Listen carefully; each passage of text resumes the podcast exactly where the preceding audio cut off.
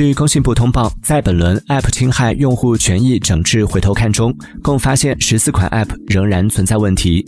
相比以往大面积下架的 App，所受问题集中在强制、频繁、过度索取权限以及超范围收集个人信息。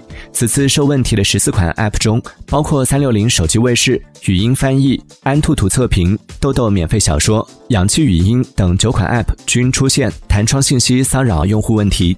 监管对于 App 弹窗的合规要求正得。到。要进一步落实。